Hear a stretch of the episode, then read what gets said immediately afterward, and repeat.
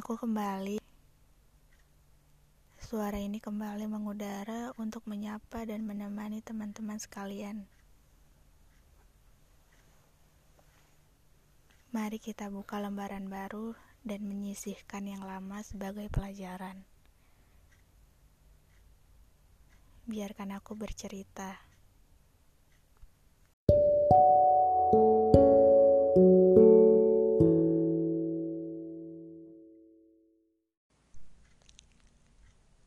Ibuku bilang dulu 20 tahun lalu semua orang begitu bahagia menanti kelahiranku.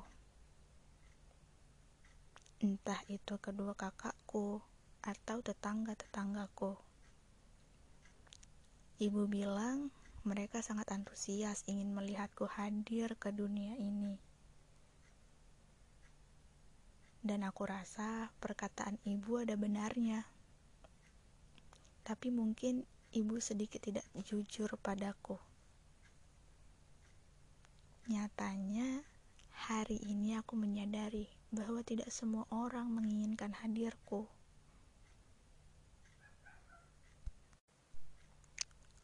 Contohnya ayah. Lelaki itu tidak pernah aku temukan di balik figura-figura lama milik kami. Tak ada satupun wajahnya muncul di sana. Dulu sekali, saat aku masih kecil, aku selalu bertanya, "Ke mana ayah, Bu?" Ibu selalu bilang, "Ayah cari uang untuk kita." Lalu aku mempercayai perkataan ibu. Benar, ayah pulang sesekali. Tidak lama, ia pergi lagi. Hingga saat ini tidak pernah kembali menemui kami lagi. Bahkan aku lupa bagaimana rupanya sekarang. Kata orang, cinta pertama anak perempuan adalah ayahnya. Tapi sepertinya itu tidak berlaku di aku. Tidak ada kecupan, tidak ada pelukan, tidak ada gendongan manja di punggungnya. Semua itu tidak aku dapatkan. Aku bingung harus seperti apa aku menganggapnya. Jika ditanya siapa yang paling terluka, maka ibu jauh terluka dibandingkan aku. Mungkin aku melihat wajahnya memancarkan kebahagiaan, tetapi aku sangat yakin ada banyak luka yang tergores di dalam sana. Ke mana perginya ayah? Aku melihatnya. Aku melihatnya ketika aku hendak meninggalkan tanah kelahiranku. Ia datang ketika aku sedang menunggu bus bersama ibu. Aku menatap ibu bingung. Siapa, Bu? Ibu tersenyum, lalu mengucapkan kata ayah. Aku terpaku. Bingung harus bagaimana aku bereaksi.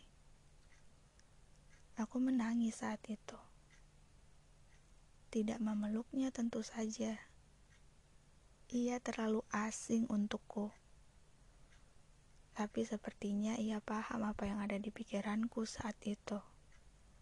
Ia berdiri sedikit menjauh dari kami.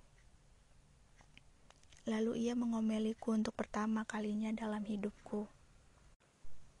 Jangan katanya, lalu menyelipkan lembaran rupiah di saku tasku.